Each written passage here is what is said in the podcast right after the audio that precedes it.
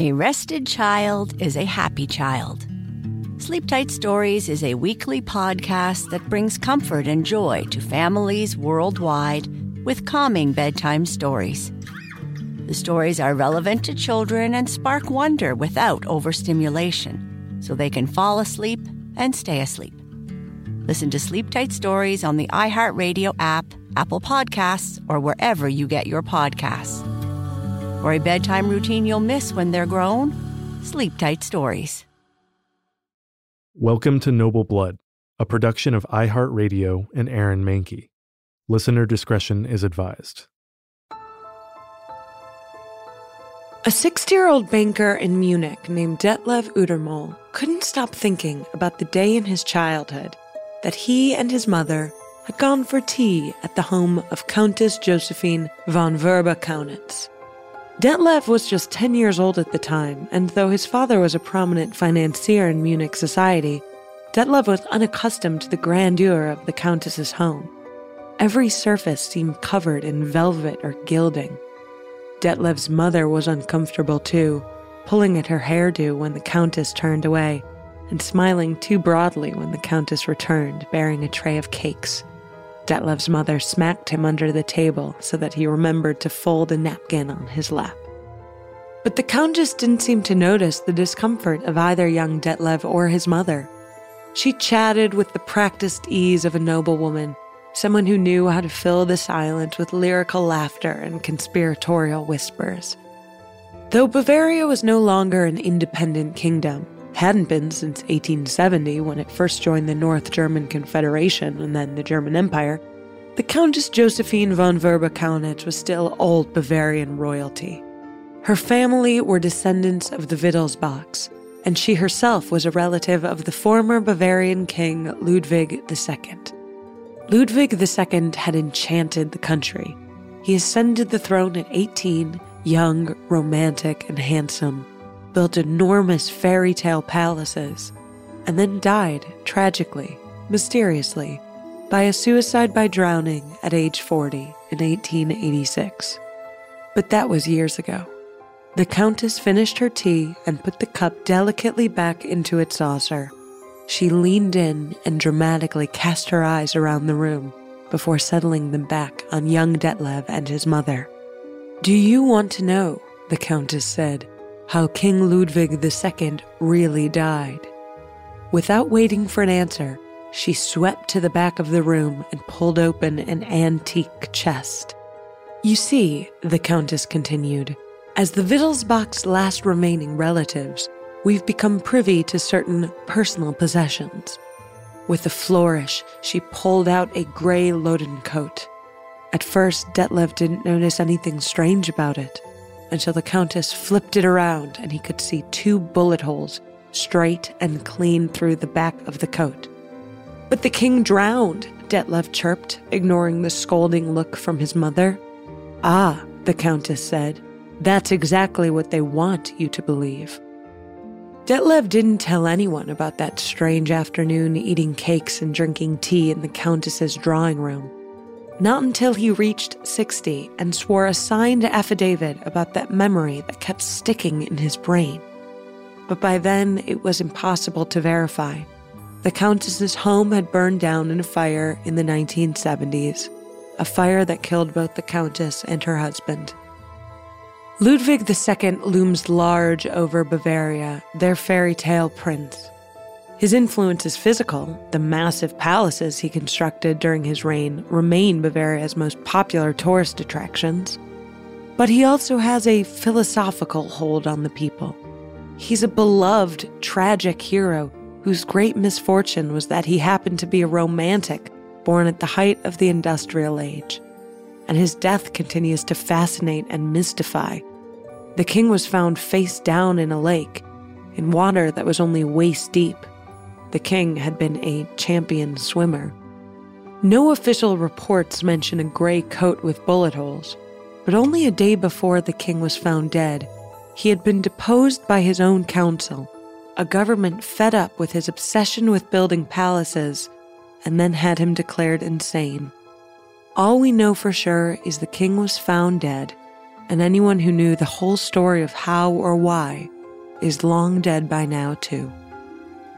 I'm Dana Schwartz, and this is Noble Blood.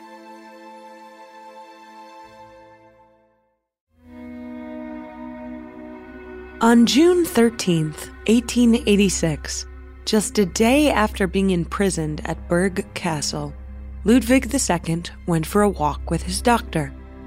Though the former king was usually accompanied by attendants, there were none who joined on that walk down to the shores of Lake Starnberg that evening. It was just Ludwig II and Dr. Gudden, the doctor who had declared the king insane only days before in order to remove him from power. The government commission had arrived at Ludwig's castle, Neuschwanstein, at 4 a.m. three days before in order to formally depose him. Ludwig had been tipped off by a servant and had local police stationed outside the palace to protect him. But it wasn't enough, nor was the flailing of a 47 year old baroness who attacked the commission with her umbrella to try to delay them. Eventually, a second commission of men arrived, Dr. Gudden among them, who seized the king as he attempted to make an escape. How can you declare me insane? Ludwig asked the doctor. You've never seen or examined me. Dr. Gudden cleared his throat. An examination was unnecessary, he said. The documentary evidence was very copious and completely substantiated. It was overwhelming. And so the government installed Ludwig's uncle, Luitpold, as regent king and installed Ludwig in a prison palace on the shores of Lake Starnberg. Builders were still putting bars on the windows when Ludwig and his escorts arrived. The following day, after dinner, Ludwig and his doctor went for that walk. They left at 6 p.m., and the servants expected them back within the hour. By 8 p.m. at the latest, if the pair took the long way down the path. But 8 p.m. arrived, and the pair was still gone. Servants were dispatched into now heavy rain to find Ludwig and the doctor. Through gale winds and unrelenting downpour, the entire palace staff searched the grounds of the castle and the path by the lake. It wasn't until 10:30 that night that a servant noticed the strange bobbing objects just a few feet away from the shore in the water. He shined a light towards the water and saw the former king's head and shoulders floating, his face bloated and lifeless. The servant shouted, and more men came and pulled from the shallow waters of the lake both King Ludwig and Dr. Gudden, whose corpse was floating just a few feet away. An accident seemed implausible. The water was only waist deep, and the king had been a strong swimmer since childhood. The autopsy report came back with no wounds on his body, but also, strangely, no water in his lungs. So called dry drownings are possible, but they're rare, usually only occurring when someone dies of a heart attack or stroke before falling beneath the water. The king's watch was stopped at 6:54. The good doctor's autopsy showed blows to the head and neck and signs of strangulation as if there had been a fight. Official word came back declaring that the death of the king and his doctor was a suicide and accidental murder. The king had been trying to kill himself and had fought against the doctor who was trying to save him. Conspiracy theorists mumble that the king had seemed in fine spirits and that an autopsy doctor could have easily been paid off to fictionalize the results. Perhaps the king had been shot while he was trying to escape, and the doctor killed as well to prevent any witnesses. Or maybe the king had just been shot as a preventative measure. He was still beloved by the people of Bavaria, and while he was alive, the specter of his reclaiming power still loomed. Locals tell stories of overheard gunshots, of commissioned boats, and escape plans, but no stories are verified. All we know for sure is the king and his doctor went for a walk one evening and never came back.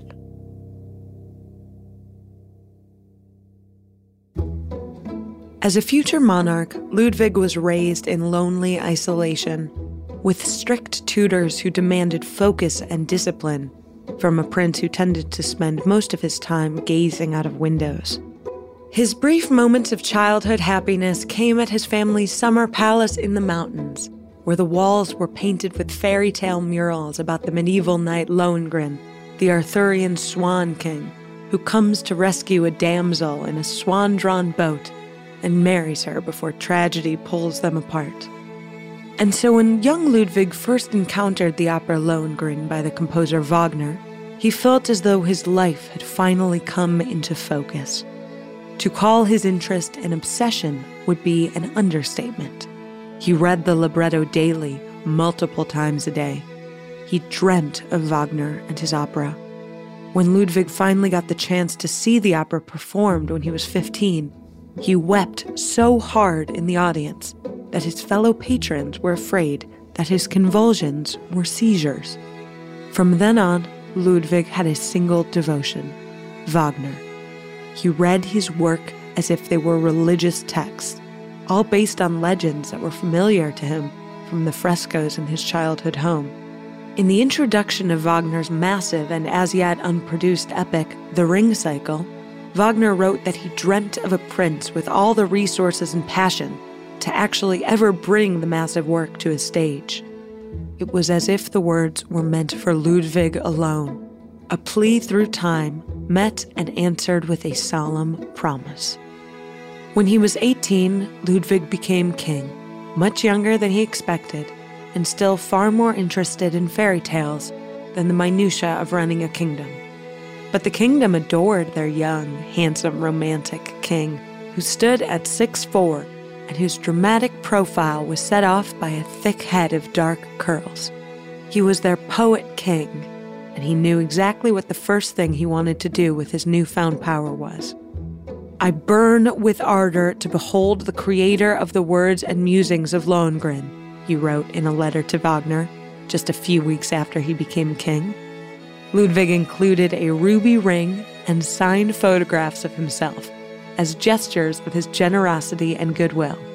He instructed his chief counselor to track down the composer and bring him to court. The task was more challenging than the counselor anticipated. Wagner was heavily in debt and in hiding. When the court's counselor first approached, Wagner fled, sure the man was a creditor come to demand payment. But soon Wagner would realize all of his financial worries were at an end.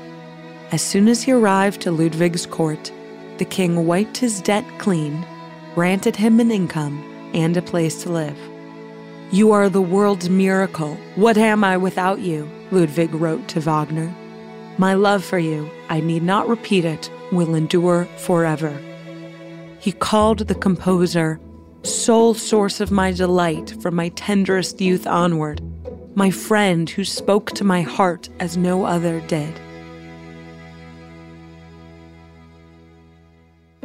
But devoted as Ludwig was to Wagner, the Bavarian people didn't quite feel the same way. The public had begun to sour to the composer, whose absorbent spending and political dissonance clashed violently with the humbler, more pious sensibilities of the people of Bavaria. Ludwig, although he didn't publicly admit it, was gay, and although there's no proof that his relationship with Wagner was ever physical, it's clear that Wagner didn't share the king's feelings. While Wagner prudently enjoyed the attention and devotion of the king, he also had a child out of wedlock with the wife of his conductor, and engaged with such wild hedonism in Munich that Ludwig's government all but forced the king to banish Wagner from Bavaria. With no choice, the king acquiesced and fell into such a period of despondence that he considered renouncing his throne and following Wagner into exile. Both Wagner and the king's counselors politely dissuaded him from the idea. And so, instead, while the king continued to fund Wagner from abroad, he also half heartedly began his attempt to perform at least one of his kingly duties providing the kingdom an heir. A year after Wagner's banishment, Ludwig announced his engagement to his cousin, Sophie, a young woman who shared his passion for opera. But Ludwig delayed the wedding, first once, and then a second time. And then, after six months, he called it off entirely. My beloved Elsa, he wrote in a letter after the engagement ended, your cruel father has torn us apart. Eternally yours, Heinrich. He was referencing the story from the Wagner opera Lohengrin. The king could play make believe in letters, but he couldn't bring himself to do it for an entire marriage. With no wedding and no Wagner, Ludwig found another devotion building palaces. He would build the grandest palaces in Europe, playgrounds for him to play act operas and live out his life as he always wanted it, as if he had been born a century earlier. Ludwig began commissioning drawings for castles, engaging not just architects, but theatrical set designers, so the palaces would be dramatic in every sense of the word. The first palace completed was Linderhof, a Rococo jewelry box in the style of Louis XIV, the Sun King of France. Ludwig called himself the Moon King, the dark, shadow counterpart of Louis XIV. The two had a lot in common. They shared the same name, Ludwig is the Germanization of Louis, and the same taste for formal gardens and gilded decor. At Linderhof, Ludwig built a grotto in which he could be rowed around in a boat shaped like a swan. Through the new miracle of electricity, the grotto was brilliantly lit in changing colors, as if Ludwig was always on stage. In the woods surrounding the palace, he built a replica hut from the set of Wagner's Die Walküre, with an artificial tree and an artificial sword embedded in it, waiting for the opera's hero, Siegmund, to come pull it free. Another replica, a cottage from the third act of Wagner's Parsifal, was built nearby for the king to spend long afternoons reading inside, his own personal Petit Trianon. The Moon King was largely nocturnal. In the winter, when the moon was bright, he would have his footmen in elaborate replica 18th century costumes escort him on sleigh rides through the snow covered meadows. Ludwig despised the company of most people he had a clever architect design a dining room table for him at Linderhof that descended on a pulley system down into the floor to the kitchen below. There, the staff could set the table and lay it with food. Then, the table would rise again to the main dining room without Ludwig ever having to suffer another person coming into the room to drop off a plate. But the king wasn't lonely. He spent the dinners in long conversations with the portraits he hung on the walls, heroines of French royalty, Madame de Pompadour and Marie Antoinette. People tended to use the word eccentric more and more often about the king. Before Linderhof was even finished, he began on Neuschwanstein, a palace that would be a celebration of all things Wagner and the Swan Knight the name of the palace itself translates to New Swan Stone. It rose in a white froth from the wooded mountains south of Munich, swirling with high romantic turrets and towers. Inside, the palace was filled with tapestries and murals depicting the legend of the Holy Grail and, of course, the operas of Richard Wagner. Swans were everywhere, appearing in murals and carved into furniture etched into windows in tiny porcelain form. The bedding was filled not with goose down, but with swan feathers. Just off the dining room, Ludwig added an artificial indoor grotto, complete with a waterfall and a rainbow machine that could illuminate it in multiple colors. The grotto also had a false moon that moved through regular phases. Even if you've never been to Neuschwanstein, it would look familiar to you. It served as the inspiration for Walt Disney when he built Sleeping Beauty's castle at Disneyland.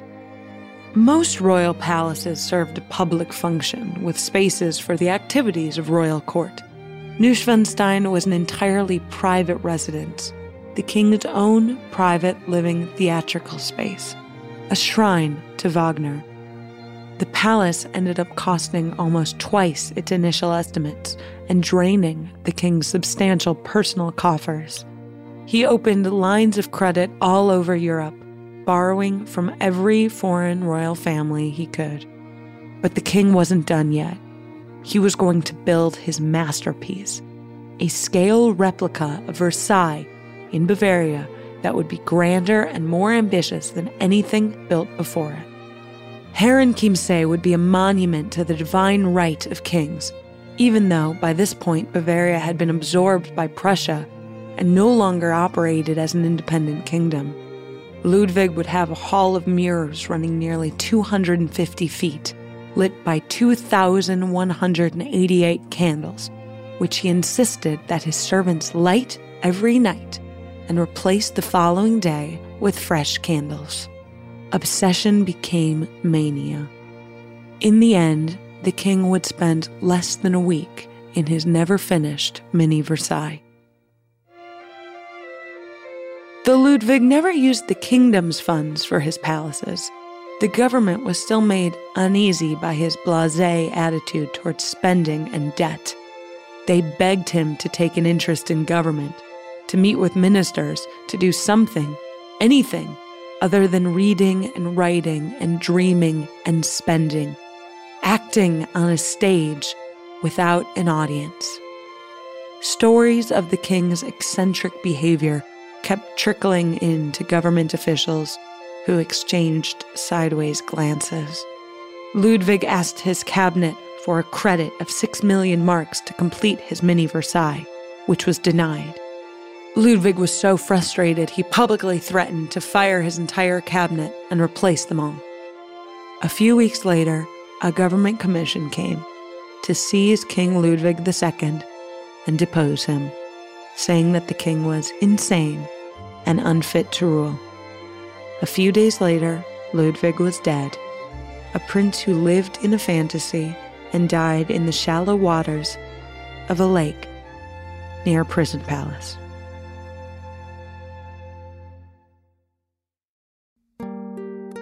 That's the story of the tragic death of King Ludwig II of Bavaria. But keep listening after a brief sponsor break to hear a little bit more about his relationship with Wagner.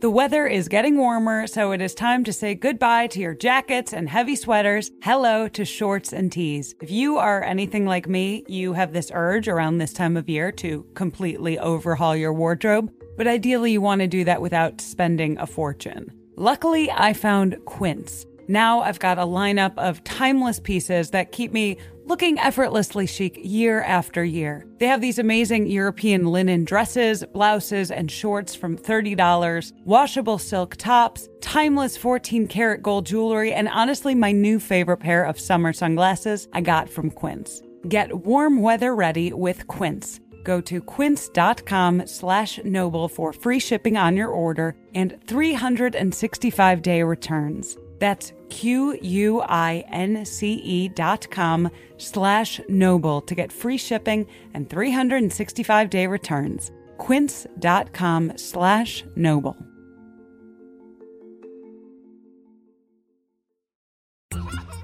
When your child fights sleep, it can feel like a battle you'll never win. Imagine a bedtime routine you all look forward to, where you cuddle in and let the stress of the day melt away. Welcome to Sleep Tight Stories, a calming weekly podcast that brings bedtime stories, cuddles, and comfort to families worldwide. The stories are quirky, relatable, and spark wonder without overstimulation, so listeners can fall asleep and stay asleep. Each episode is narrated by me, Cheryl McLeod, a second grade teacher, and written by my husband Clark, an eternal second grader at heart. Tune in tonight and bond over a story before drifting off to sleep. Make bedtime the sweetest part of your day. Sleep Tight Stories. Listen to Sleep Tight Stories on the iHeartRadio app, Apple Podcasts, or wherever you get your podcasts.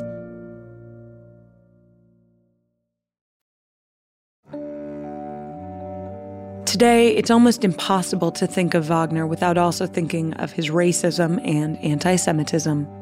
After all, he was Hitler's favorite composer and Hitler's favorite composer for a reason. Wagner resented the success of Jewish composers Felix Mendelssohn and Giacomo Meyerbeer, the latter who loaned Wagner money and who actually arranged the premiere of Wagner's first successful opera, Rienzi. Meyerbeer was confused and hurt when he first read about Wagner's vitriol towards him and towards all Jews in the essay Wagner wrote called Jewishness in Music. In that essay, Wagner argued that Jewish composers would never be able to capture a true German spirit. King Ludwig II, who remained a devoted supporter of Wagner even after the composer was banished to Switzerland, funded a production of the opera Parsifal under one condition. Wagner had to accept that the opera would be conducted by Hermann Levi, the son of a rabbi, and Ludwig's personal Kapellmeister, or head conductor. Wagner balked, saying that Levi should have to be baptized before conducting his opera. But Ludwig didn't back down. Nothing is more repugnant, nothing less edifying than such squabbles. People, after all, are brothers, in spite of all denominational differences, Ludwig wrote. And so, in 1882, Hermann Levi conducted the first performance of Parsifal. While by all indications Wagner remained an anti Semite for his entire life, he and Levi also remained friends. When Wagner died, Hermann Levi, the son of a rabbi, was one of his pallbearers.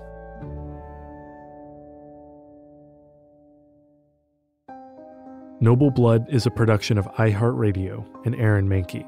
The show is written and hosted by Dana Schwartz and produced by Aaron Mahnke, Matt Frederick, Alex Williams, and Trevor Young. Noble Blood is on social media at Noble Blood Tales, and you can learn more about the show over at noblebloodtales.com. For more podcasts from iHeartRadio, visit the iHeartRadio app, Apple Podcasts, or wherever you listen to your favorite shows.